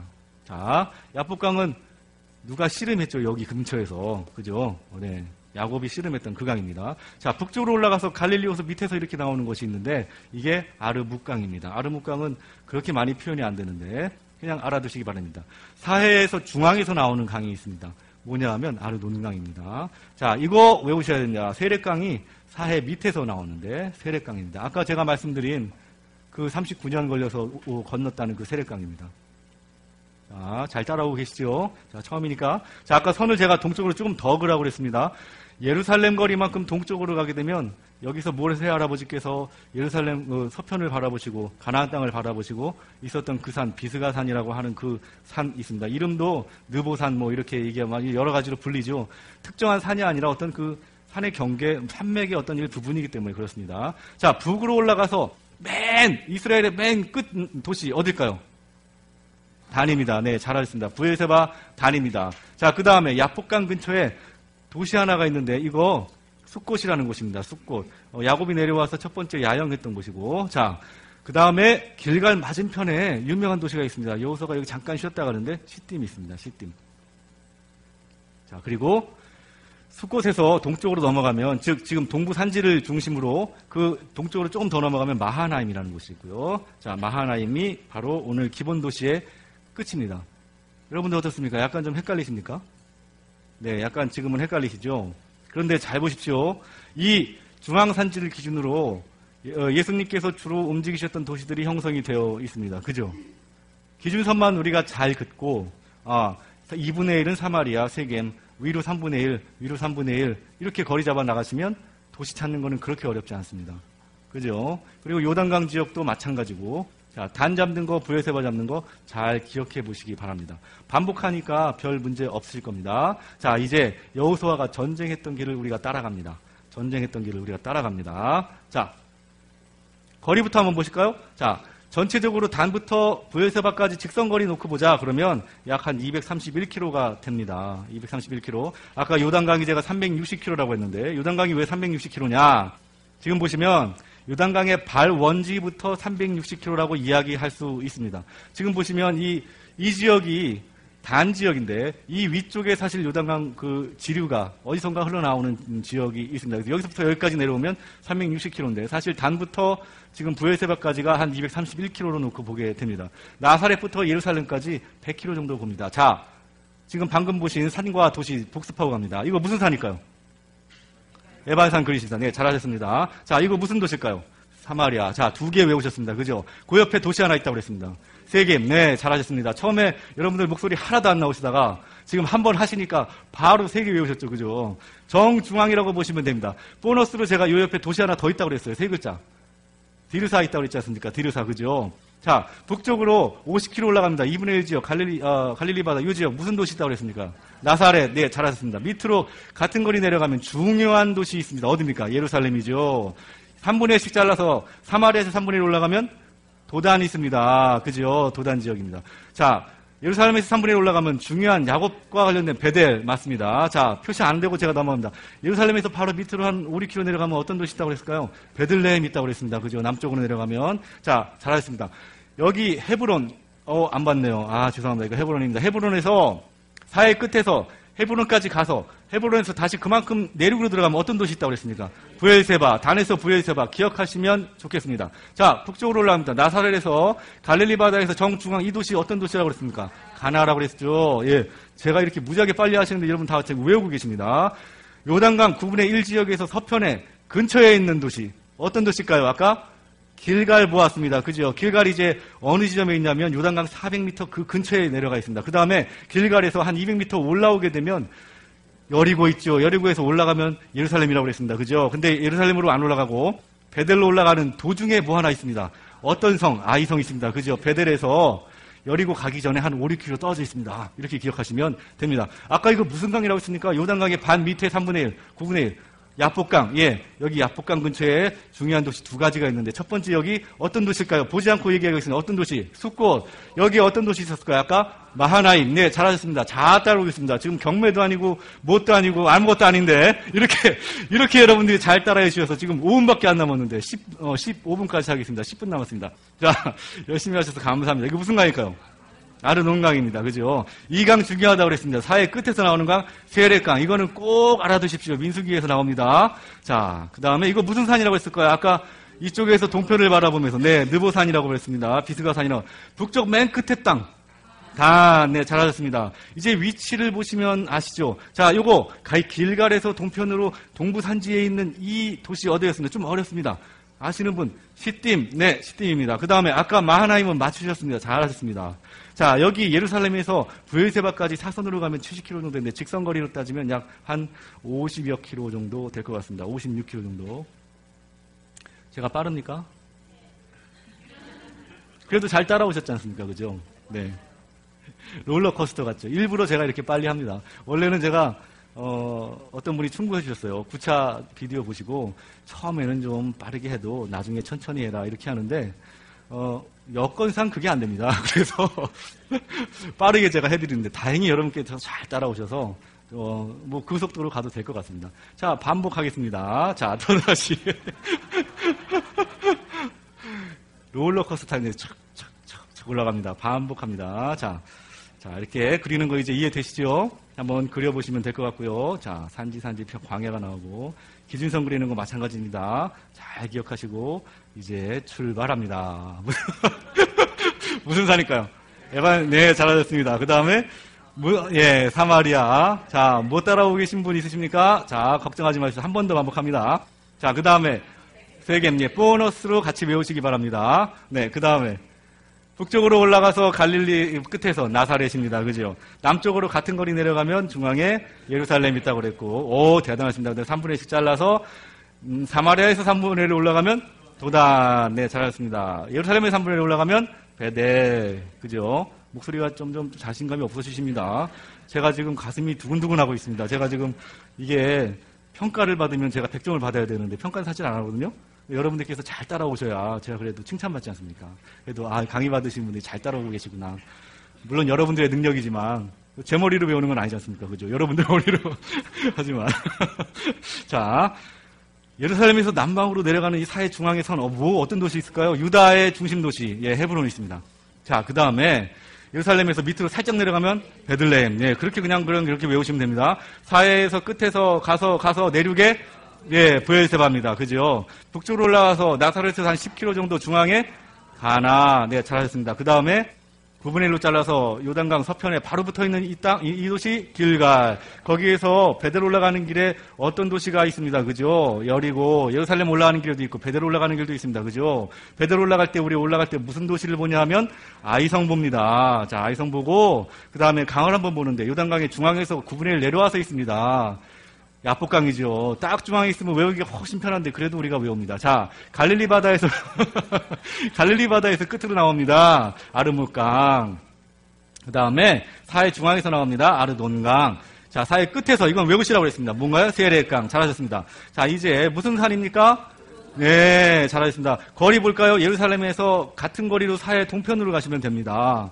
자, 그 다음에 북쪽으로 올라가서 맨 끝에 Y자 끝에 어떤 사, 어떤 도시 단입니다. 네, 잘하셨습니다. 그 다음에 야복강에서 붙어 있는 유단강 붙어 있는 이 도시는 숫꽃 약간 어려워요. 이게 왜 어렵냐면 구석이 붙어 있어요. 그러니까 어렵습니다. 그래서 어렵습니다. 숫꽃입니다. 자, 그 다음에 자 구석이 안 붙어 있는 이 도시 아셔야 됩니다. 길갈에서 동편에 있는 이 동부 산지에 있는 어떤 도시입니까? 시띠임, 예, 잘하셨습니다. 그 다음에 마하나임입니다. 네, 잘하셨습니다. 마하나임이 무슨 뜻인지 무슨 뜻인지 아는, 아는 분?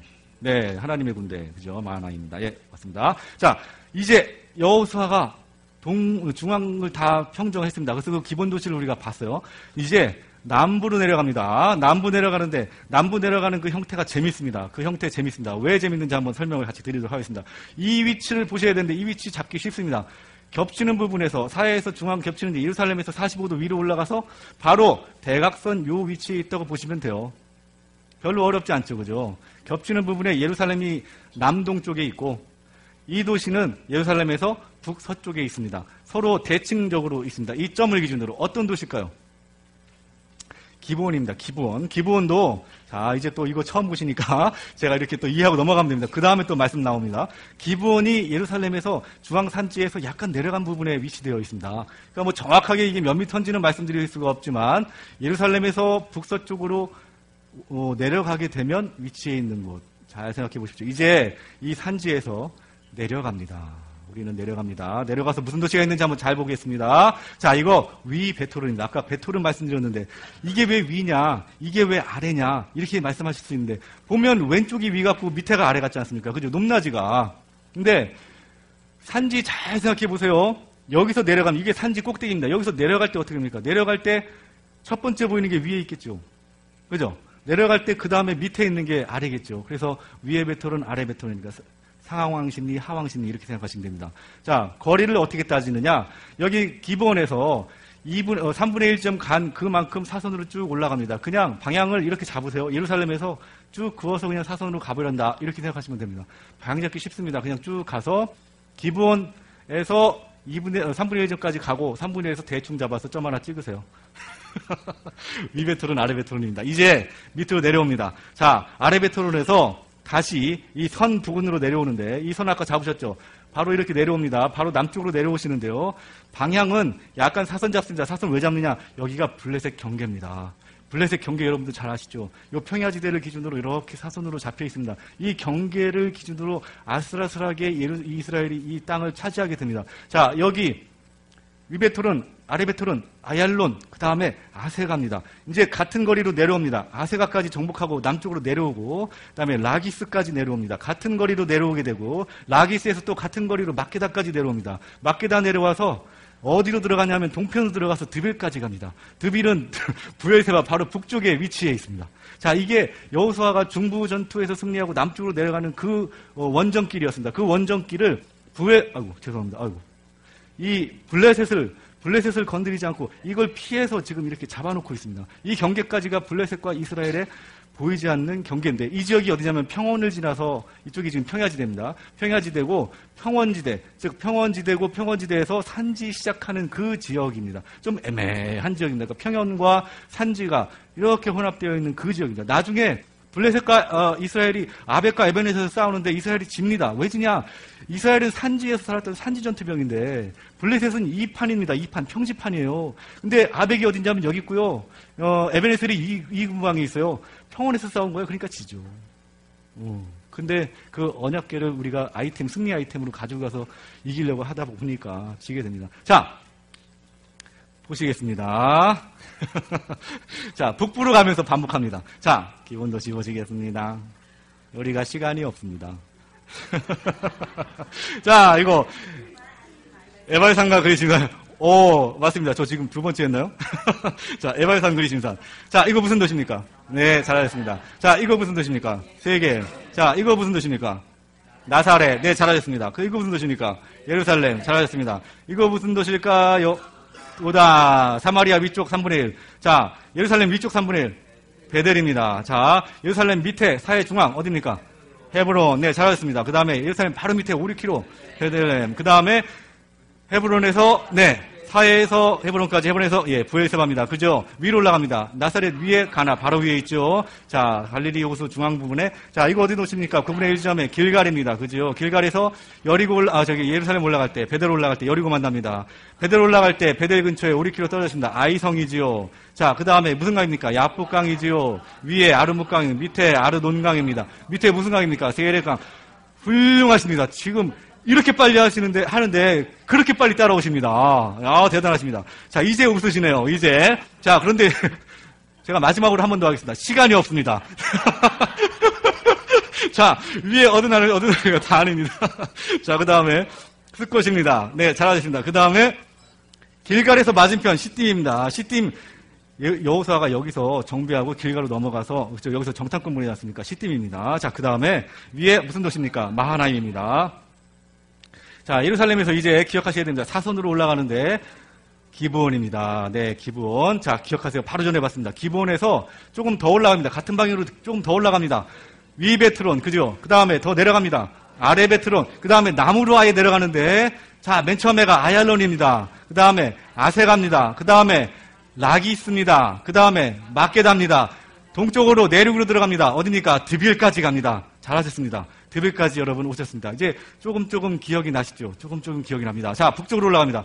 지금 중앙에 이 갈릴리 호수와 메롬 호수 중앙에 하롬이라 하솔이라는 도시가 있고 자 이 메롬 중앙에 메, 어, 메롬이 있습니다. 메롬 호수 중앙에 메롬이 있어요. 지금 근데 메롬 호수가 없어졌어요.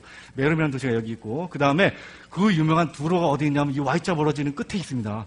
Y자 벌어지는 데서 지중해 끝으로 가면 두로가 있어요. 두로에서 대충 이 올라간 시돈이 있습니다. 오. 레바논 산맥이 아이고 레바논 산맥이 여기 있다는 것이죠. 레바논 산맥이 안티 레바논 산맥이 여기에 있다는 것입니다. 이쪽으로 못 나온 거예요. 그래서 바다 쪽으로 간 겁니다.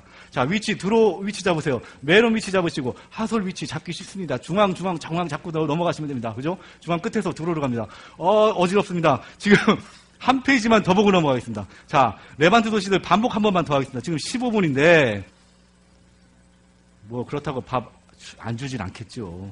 그죠? 자, 한 번만 더 반복하겠습니다. 아쉽지 않습니까? 그죠? 어느 산? 에발산 그리심산. 빠르게 사마리아. 그 다음에 세겜. 그 다음에 위로 올라갑니다. 나사렛. 그 다음에 밑으로 내려갑니다. 예루살렘. 그 다음에 3분의 1. 그 다음에 올라가면 도단. 자, 예루살렘에서 올라가면 베델. 자, 예루살렘에서 밑으로 중앙, 사해 중앙에 헤브론, 유다의 도시, 유다 중앙. 그 다음에 베들레헴, 예루살렘 바로 밑에. 자, 헤브론에서 저쪽 밑으로 보여서 봐. 잘하셨습니다. 무, 나사렛 위에 가나. 자, 그 다음에 길갈. 네, 말씀하셔서 나오죠. 길갈에서 여리고, 그죠? 그 다음에 여리고 베들레 올라갈 때, 아이, 그 다음에 야폭강. 잘했습니다. 야폭강에서 위로 올라가면 아르무강. 자, 밑으로는 아르노닌강이죠. 그 다음에 세례강이고, 무슨 산입니까? 느보산이고, 자, 단이죠. 그 다음에 숲꽃이죠. 문제의 숲꽃. 그 다음에 시팀. 그 다음에 마하나임. 잘하셨습니다. 그 다음에 어렵죠? 자, 잡습니다. 사해 중앙에서 끝으로 가서 선 끝에 끝에 있습니다. 가사 있습니다. 가사에서 올라가는 사해 머리까지 가는 그 선까지가 요빠입니다. 가사에서 요빠까지 한 번 더, 아, 아조투스입니다. 아조투스에서 한 번 더 올라가면 요빠입니다. 거리 잘 보세요. 사해 중앙에서 가서 가사 잡죠? 여기서 사해 머리까지 갑니다. 이 거리만큼 올라가는 게 요빠가 있고요. 그 중앙에 아조투스가 있습니다. 기억 잘 하세요? 가사에서 요빠까지 올라가면 가이사리아 있습니다. 거리 잡기가 되게 쉬워요. 그죠? 자, 사해 중앙에서 가사 잡으시고, 가사에서 사해 머리까지 아수도 잡으시고, 그 거리만큼 올라가면 요빠고, 그 다음에 가사에서 요빠까지 가는 거리가 가이사리아입니다. 오, 쉽죠? 2분의 1, 2분의 1. 하나 잡고 2분의 1. 그죠? 기가 막힙니다. 그죠? 자, 여기까지 하는 게 더 나을 것 같습니다. 그런데 평원 잠깐 보겠습니다. 자, 평원만 잠깐 넘어가겠습니다. 너무 죄송합니다. 자, 한 번 더 반복하겠습니다. 이거 무슨 도시? 무슨 산? 예발산, 그리심산. 이거 무슨 도시요? 사마리아. 이거 무슨 도시예요? 세겜. 자, 이거 무슨 도시입니까? 나사렛. 이거 예루살렘. 그 다음에 3분의 1 잘라서 이거 무슨 도시? 도단. 이거 무슨 도시? 베델. 이거 무슨 도시입니까? 헤브론. 자, 이거 베들레헴. 요거 베르세바. 자, 이제 한번 아시죠? 이거 가나. 자, 요거 베델 옆에 아이. 그죠? 이제 야복강. 그죠? 이건 무슨 강입니까? 아르무강. 아르논강입니다. 세례강. 자, 느보산. 그죠? 위에 단. 잘하셨습니다. 그 다음에 무슨 산? 헐몬산. 기억하세요. 단에 헐몬산이 있습니다. 무슨 산? 갈매산이 있습니다. 자, 세요 나오죠? 평원이 나옵니다. 평원만 알고 가세요. 악고 평원이 있습니다. 악고 평원. 자, 악고라는 지역이 악고 평원. 밑으로 내려가면 이 지역이 어 2번 샤론 평원입니다. 그 밑에 블레셋 평원이 있는데 블레셋 지역이 여기에 있습니다. 그죠? 평원 지역에 블레셋이 있습니다. 그리고 이스라엘 평원이 이렇게 사선으로 있는데 이스라엘 평원, 이스라엘 골짜기에 무슨 도시가 있냐면 무기또라고 하는 유명한 도시가 있습니다. 이 무기또 잘 알아두시고요. 이 무기또가 지나가는 그 길이 있습니다. 해변길인데 해변길이 해변 따라가라고 간다고 해서 해변길이 아닙니다. 그냥 이름이 해변길인데 어디서 시작하냐 하면 애굽에서 시작해서 여기 어디냐 하면 중앙에서 가는 가사죠. 가사에서 머리로 가면 문도시 있다고 했으니까 방금 전에 예, 아스도 있다고 했으니까 잘하셨습니다. 가사에서 아스도 가면 무슨 도시 있다고 했습니까? 요빠죠. 네. 이 길이 가사에서 아스도 갔다가 요빠는 안 가고요. 이 길이 소고까지 올라가고 여기 아벡이 있는데 아벡 옆에 에베네스를 거쳐서 위에 올라가면 여기가 무기또 거쳐서 나사렛 거쳐서 가버나움 거쳐서 벳산 거쳐서 위에 다메섹까지 갑니다. 나중에 왕의 길 제가 시간 있으면 말씀드리겠습니다. 여기까지.